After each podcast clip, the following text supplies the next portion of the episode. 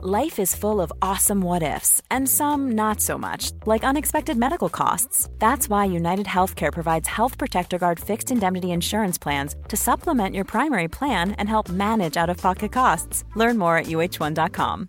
Selling a little or a lot? Shopify helps you do your thing however you cha-ching. Shopify is the global commerce platform that helps you sell at every stage of your business. From the launch your online shop stage to the first real life store stage, all the way to the did we just hit a million orders stage.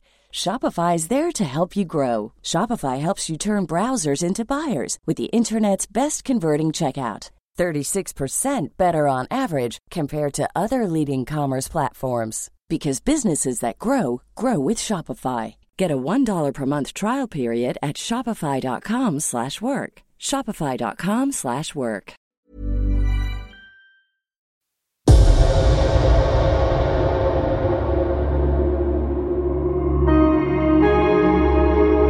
Magna Carta is a foundation stone of liberal democratic civilization from one end of the planet to the other the rights, responsibilities, and obligations that our ancestors took upon themselves to ensure that we are free people in a free country.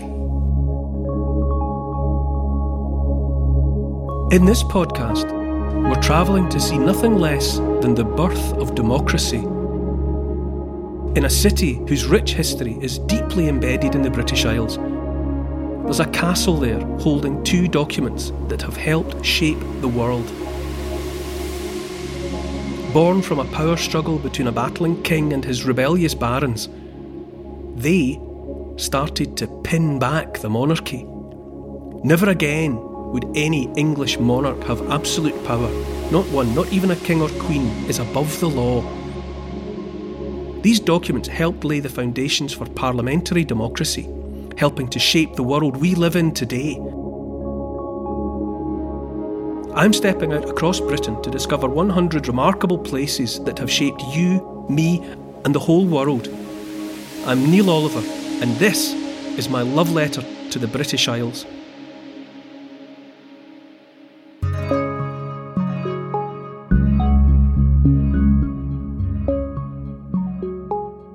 Hi, Neil. Last week we stood with you in the soaring interior of an incredible building that's nearly a thousand years old. Where are we now? Well, we're travelling to another ancient city, and we're going to come face to face with an iconic document. Oh, when I say iconic, I mean, it's beyond iconic. The fame of this piece of sheepskin with writing upon it, it reverberates around the world to this day.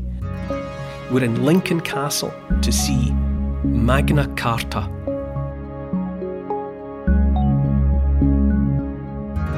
In this time of lockdown, here and around the world, it's worth pausing and thinking about Magna Carta. A Magna Carta, Magna Carta means the big charter, the great charter.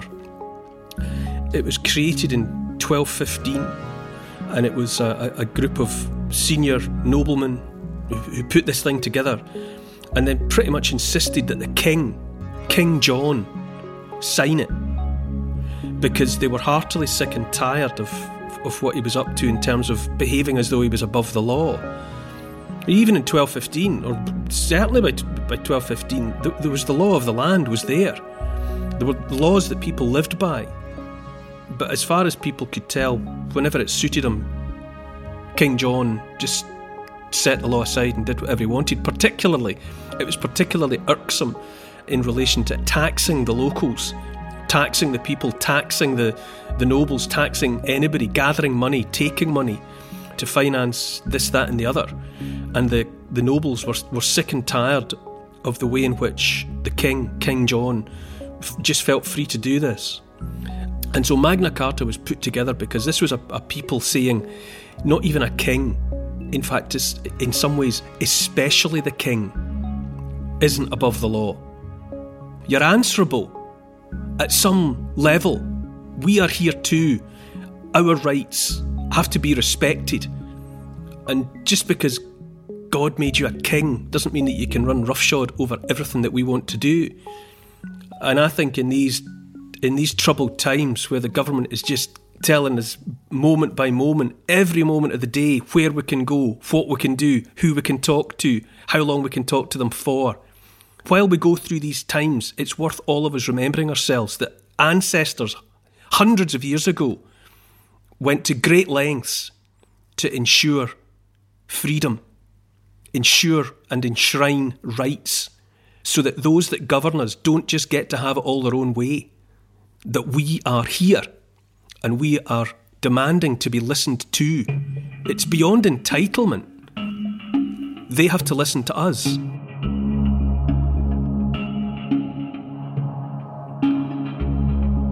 Over a thousand years old, and this document still touches us. We still have links to it, don't we? I have all sorts of connections to Magna Carta, idiosyncratic connections to it. In 2014, I was in Australia. I was in Canberra it was in the run up to 2015, which was the 100th anniversary of the Australians' campaign in Gallipoli, which is their moment. It's like the Somme, the loss of life that their troops endured at Gallipoli, uh, fighting against the, the Turkish army, was a defining moment for many of them to this day it said something about identity and, and who the Australian soldier was, about Australian manhood and, and, and Australia's sense of itself as a as a, as a nation all brought together from disparate parts. Here they were fighting and bleeding and dying at Gallipoli. Uh, so the run up to the to the hundredth anniversary of that campaign was a big deal, and I, was there. I, I, was there making a, a five part documentary about Gallipoli. So I was roaming about Canberra at that point, and I, and I happened to be in the uh, new Parliament House. So I was there and I was wandering around in a break, up in an upper gallery, you know, up in a, a balcony around the main sort of atrium. And I was looking in display cases of various treasures and valuable items. And to my complete surprise, I found a copy of Magna Carta. It's an unusual copy of Magna Carta, and I can explain why. It was bought for £12,500 in 1952 uh, by a Liberal coalition government in Australia, led at the time by Sir Robert Menzies. And it's one of only four known copies of what's called the Inspeximus issue of Magna Carta, and it was made in 1297. Magna Carta was, was rewritten and modified almost right away King John signed a copy of it in 1215. He was almost frog marched to Runnymede Green, a, a water meadow on the banks of the Thames in 1215, and he had to sign this thing. And right away, he complained to the Pope and said, you know, big boys made me sign this, and I didn't want to. And he, got himself sort of absolved of all responsibility, and he, it was null and void. But, but subsequently, other copies of it were drafted, slightly modified so here's another version of Magna Carta from 1297, long after the time of King John, and bearing the seal of Edward I, Edward Longshanks, Edward that gets into all sorts of trouble fighting William Wallace and all the rest of it, Scottish Wars of Independence, that Edward I. So it's one of only four. The one that the Australian government acquired in 1952 is one of only four of that uh, Inspeximus issue. Of the other three, two are in London, uh, and one is on display in the National Archives in Washington, D.C. And the Canberra copy, the one that the Australians have, is the only copy of Magna Carta of any form in the Southern Hemisphere. So it was so bizarre to stumble across it, you know, because you think of it as quintessentially, quintessentially British Magna Carta, and to see it on display, hallowed, valued, treated with the greatest of respect in Australia was quite significant. But it all just goes to underline what an incredible document Magna Carta is. Because it enshrined, in a way that no other document previously had, this idea that not even the king is above the law.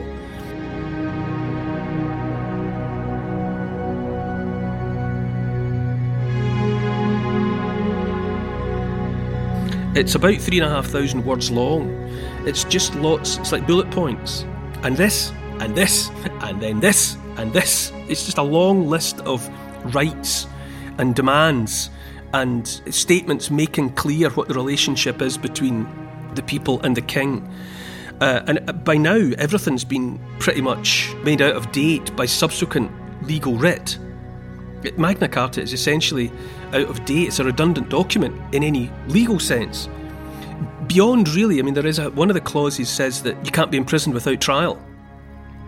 There's this idea enshrined within Magna Carta that the, the king can't just, or the government can't just throw you in a cell. You know, there has to be due process. You can only be imprisoned subject to, or, or, or ultimately leading to a trial by your peers and all the rest of it. You know, that's that's all enshrined there.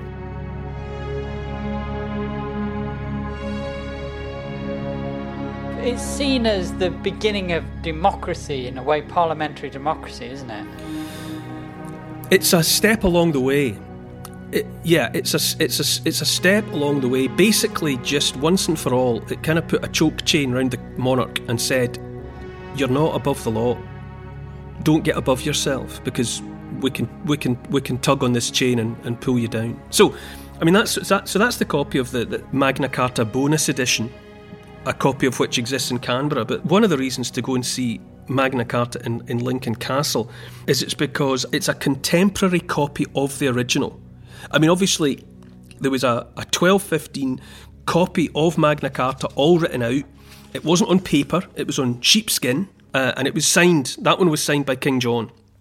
But of course, there had to be copies that were sent around the kingdom the copy that's in Lincoln Castle was the copy that was sent to Lincoln at the time. The Bishop of Lincoln was a signatory. You know, he, he had countersigned the document. And so then a, a copy of this thing was sent to, to Lincoln to be stored there. And copies of Magna Carta were sent to principal towns and cities around the realm, you know, so that everyone had access to one. And it's now, I mean, Magna Carta, it's everyone's heard of it even if they don't particularly maybe necessarily know what it is. I mean, I remember being at primary school and learning a little nursery rhyme about it. Bad Prince John was a right royal tartar till he made his mark on Magna Carta, ink seal table on Runnymede Green, Anno Domini 1215. It used to be one of those things that was so important that kids were taught about it in something they could remember. You, know, it was one of those things that was deemed so uh, important that if you don't remember much else, pay attention to this moments and thoughts and ideas that are of fundamental and profound significance to the realm and to the people, they find their way into things like rhymes so that everyone can remember. And another reason to go and see Magna Carta at uh, Lincoln Castle is because it's displayed alongside the Charter of the Forest, which is another document signed in 1217. Now, King John signed the Magna Carta, the original, in 1215, and right away went crying to the Pope, saying he was bullied into doing this and it was null and void almost from almost from the word go. Uh, but King John died in 1216, and he was succeeded by Henry III, his son. And Henry III brought the Magna Carta back, accepted that it was right and proper that he put his signature to a grand charter, making clear the relationship between the monarch and the, and the people. So he reissued it. And at the same time, he signed the Charter of the Forest, which in many ways is just as significant because up until that point, up until the signing of the Charter of the Forest, the poor people, which is to say people like you and me, we weren't allowed in the forests of the realm. They were for the king. That was his hunting territory. But the people needed into the forest. Apart from anything else, they wanted to be able to collect wood. You know, wood for wood for building, wood for burning. They needed access.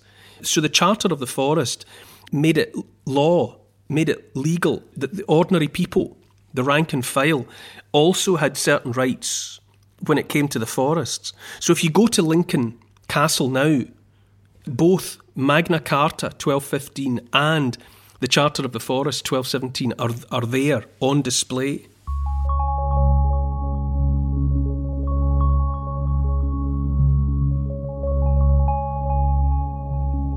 So Magna Carta was primarily about the rights and laws concerning the nobility.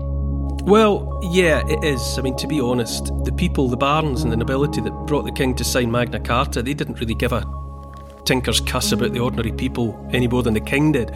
Any kind of notion that it's about the people and the king, not really. it's it's pretty much making sure that other powerful people in the country have their rights respected. But but that said, it, it enshrined the basic notion. You, it was a, that's why it's a, it was a step along the way to making sure that the king and his subjects had a relationship. And just as the subjects weren't above the law, neither was the king. It's almost a transcendental concept in a way. It's the idea that the king accepts that power is not actually his forever. Power is, is separate, exists in its own right. In the concept of our kings and queens down through the centuries, the idea was that the, the king was given his power by God. But nonetheless, power was, was separate from the monarch. And it settled on the monarch's shoulders, in a sense, when he or she took the throne. It settled on their shoulders like a kind of a, a mantle or a yoke. And for as long as they lived, then, the power was there. But in the moment that they died, you know, the king is dead, long live the king, the power magically relocated from the dead king or queen to the successor. So there was this idea that Magna Carta was putting it in black and white that just because power was with you, it wasn't yours forever. You know, it, it wasn't something you were going to be able to take into your grave with you. It had settled on you, you'd been blessed with power. And then in due course, power would move to the next person. So there was some of that transcendental, ethereal concept within Magna Carta. You have power, but it's a gift, and it won't always be with you. And when your time is up, the power will move on again, but, but power exists independently of any, any king, any emperor. Why did Henry, of his own volition, resurrect Magna Carta and the Charter of the Forest? Because they needed, there was a, they had to be, they had to be political. There was an extent to which they had to keep the kingdom running. And do you want civil war? You know, do you want to go to war against your barons and your nobles? Do you want to fight? And some of them did. I mean, that, that happened again and again and again. But there were other ways of handling things. And you might say, well, there are concessions that might be made. And, and in the context of Magna Carta, King John, you know, signed it, then nullified it. But then Henry III, his son, he was more inclined to honour the concept of it. But Magna Carta echoed around the world. Magna Carta it's signed in 1215, but its significance rattled around the world. The American Declaration of Independence wouldn't have taken the form that it did had it not been preceded by the thinking of Magna Carta. It had that effect. It's there in I mean it's there in Canberra, in New Parliament House, in what is a you know a relatively new country, but its constitution and, and the rights of its people are expressed and shaped and formed in the way that they are because people could refer back to a document that was written in 1215. So 1215 and Magna Carta and that idea, it fossilised. It became something permanent that our Western liberal democracies never forgot. Once the monarch had that reality expressed to him, that idea never went away again. And even though we're beyond the time of kings and queens, we still remember the idea of Magna Carta, which is to say, and that's why it's relevant now, at a time of lockdown, and, and, and in amongst all this upheaval and upset, that those that govern us, they don't have absolute power. They have that power because we let them have it. And when the day and hour comes when they are not respecting and properly living up to the responsibility of that power that we have granted them, then it's our obligation as the population to take it away from them. Which is what happens at an election. If you're not satisfied, if you haven't been properly ruled, then the majority of the population have, have, the, have the right and, and indeed the obligation to get up on their hind legs and say, This isn't good enough. You've had your shot. On your way. Because we'll find somebody better. You know, we'll come to the declaration of Arbroath in due course, which was a which was a letter that was written to the Pope on behalf of Robert the Bruce. But it was saying much the same thing that was there in Magna Carta. Well, inasmuch as much as it was saying, we make Robert the Bruce our king. And as long as he's a good king, we will f- fight to the death for him. But if he lets us down and turns out to be a rubbish king, we would have no hesitation in knocking him off the throne and replacing him with somebody else, somebody better. These are fundamental tenets of our civilization. You might not have the Declaration of Our Arbroath, which was written in 1320, if it hadn't been for Magna Carta, a hundred years before, where people had the, the nerve to get up in the face of a monarch and say, I'm going to tell you how it's going to be.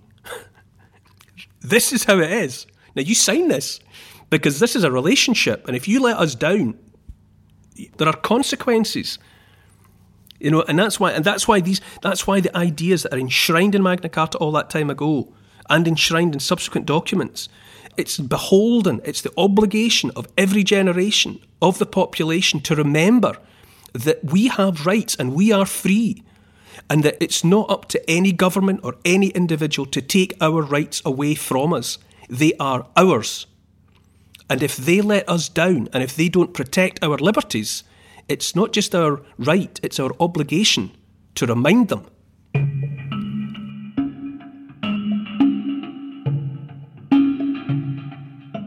Having it written down there in black and white in a document, is that what made it so effective? This is the yes. I mean, if you, it, it, it's why writing is so important. When Christianity was coming into the British Isles, something that made it appealing to kings was the fact that they could get things written down here are my laws, write them down and, and circulate this about my kingdom. Once you can write, once you have the written word, that's powerful. Because something that's said, maybe just amongst 10 people or amongst two people, who's going to believe that it was, when it's repeated later on, the king, the king has just said such and such. Oh, did he? I wasn't, I wasn't in the room. Prove it. Prove he said that. you know, where, whereas if you've got it written down, you know, put it in writing. That's important. And it cuts both ways. If you can get an agreement, a contract, Magna Carta is a contract. And once you've got a contract written down, you can show it to other people. Say, look, this is the deal. These are the rules that we live by. This is the nature of the relationship. This is our contract. And if either side welches on it, there's consequences if you, if you breach a contract. You know, and this is why it matters. And you go to you go to Lincoln's. Lincoln's a fantastic place to go and see it. Lincoln Castle is a fantastic castle to go and see it And Lincoln's got a long uh, history in and of itself. It was established by Romans during the time of the, the, the Roman occupation. It was called Lindum Colonia, which is to say the colony at Lindum. And Lindum means the black pool or the dark pool. It's the same in essence as um, Dublin. Dublin means the black pool. So Lindum the colony at Lindum was the colony at the Black Pool, and it refers to a widening of the River Witham at Lincoln. And it's a it's dark. The water's dark, possibly because the, there's a hill above it that casts into shadow. You know, possibly because peaty soil, you know, turns the water dark. But it's the colony beside the dark pool, and it, it had been established by the Romans at a place where the Fosse Way and Ermine Street came together and the Fosseway and Ermine Street were two roads that the Romans built to let them move people and and materials around the province. Uh, and so they, they garrisoned, they put people at Lincoln because it was an important junction on those two roads. And subsequently it became a colony town, which was where, after legionnaires, after Roman soldiers had served their time, had done their years of service, they would retire and they would go and take up some land and have a and have a home and live out their retirement at a place like Lincoln. So that's what that's what Lincoln became. After the Romans were gone, it was colonized by Vikings. With the Romans gone, it had become a bit of a backwater. Then the, the Vikings came in, they established a, a settlement there. And then in 1066, William the Conqueror, you know, after the Battle of Hastings, he comes in and he builds the castle. So the castle that's there at Lincoln was established by William the Conqueror in the aftermath of 1066. I mean, Lincoln's just a, a brilliant place. The cathedral in Lincoln, the central tower, which was completed in 1311, was for a long time the tallest structure in the world. And it was the first structure in the world that was taller than the Great Pyramid at Giza.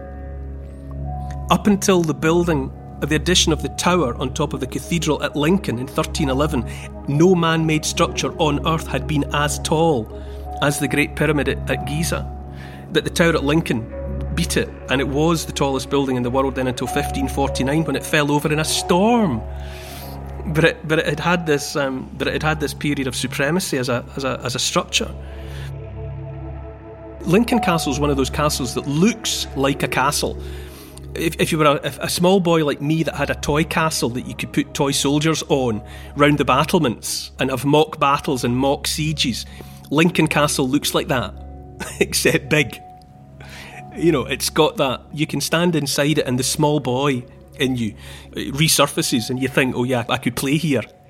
It's got that look about it. And then, just to make it even more thought provoking, it has these two unbelievably important documents Magna Carta from 1215 and the Charter of the Forest of 1217 have within them, enshrined within them, incredibly important steps along the way to making us free people, people with rights, people that couldn't just be stamped upon by an, an over ambitious monarch or an over ambitious ruler. And at all times, it's worth remembering that the ancestors, hundreds of years ago, took the trouble to write things down and get their rulers to sign them because it's a line in the sand that says here and no further. And you do not want to, at any time, yeah, it's beyond want. We have no right to surrender the rights, responsibilities, and obligations that our ancestors took upon themselves to ensure that we are free people in a free country.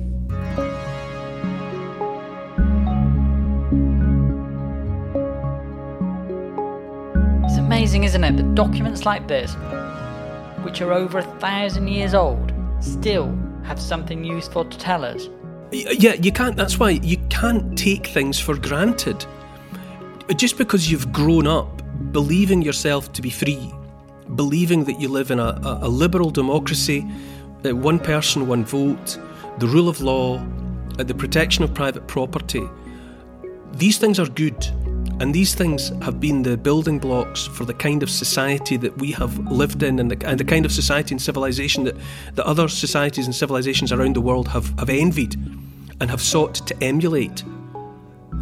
But it's like the woodwork around your windows, it has to be maintained all the time. The rotten wood has to be dug out and replaced. The putty has to be renewed. It's got to be kept painted. The structure of the house has to be maintained. The roof won't remain watertight without attention. And, and things happen. And so at a, at, at a time like this, it, it's as though we've been reminded oh, look, water's come in. There's a leak. Why is that? Oh, well, we, possibly we haven't paid enough attention to the roof. And so there are these reminders that come along that tell us, oh, th- this stuff isn't just here by accident. This stuff is the product of effort, and it's our obligation to keep an eye on it and maintain it. And when bits of it start to fail, oh, you renew them. That's the point.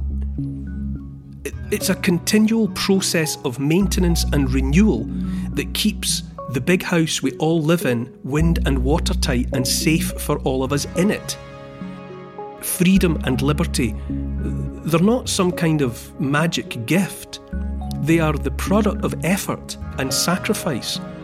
And every now and again, they have to be repainted, renewed, made fit for purpose so that they'll last out another few generations. That's the deal.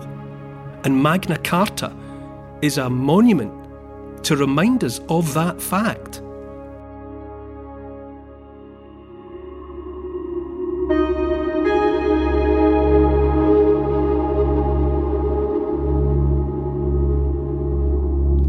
Place apart, a small island at the centre of this archipelago. An ancient three legged motif, its own laws and parliament, stubborn independence at the heart of the British Isles, and a view to remember. Next time, in my love letter to the British Isles. Check out Neil Oliver Love Letter, the podcast's Instagram account and to ensure you get each new episode of the podcast as it goes live, don't forget to subscribe, write a review, and share with your friends.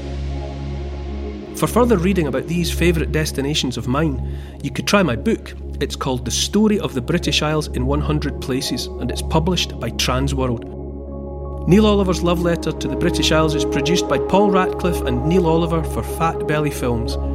Music is by Malcolm Goldie. Social media producer is Oscar CFR. Additional research is by Evie, Lucian, Archie, and Teddy. Finance is by Catherine and Trudy. Post production is by Althorpe Studios, and the graphics are by Paul Plowman. And special thanks to the people across history who have made and continue to make these Isles such an incredible place. This has been an FBF Podcasts production.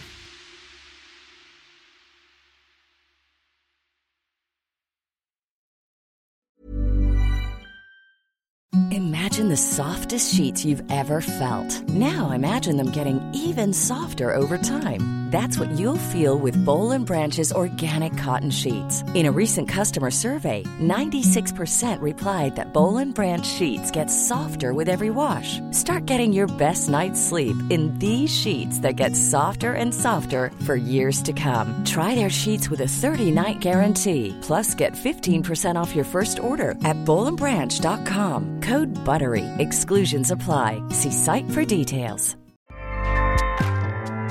ACAST powers the world's best podcasts. Here's a show that we recommend. The Real Housewives is a guilty pleasure for most, but if you're looking to not feel guilty about that pleasure, tune in to Everything Iconic with me, Danny Pellegrino, where I break down all the messy moments and behind the scenes antics of Bravo's popular franchise. And on Everything Iconic, I also interview celebrity guests like Kelly Ripa, Keke Palmer, Drew Barrymore, Cameron Diaz, and more about their guilty pleasures, their past work, and so much more. So if you're pop culture obsessed and find yourself watching way too much reality TV like me, tune in to Everything Iconic with Danny Pellegrino wherever you listen to podcasts. ACAST helps creators launch, grow, and monetize their podcasts everywhere. ACAST.com.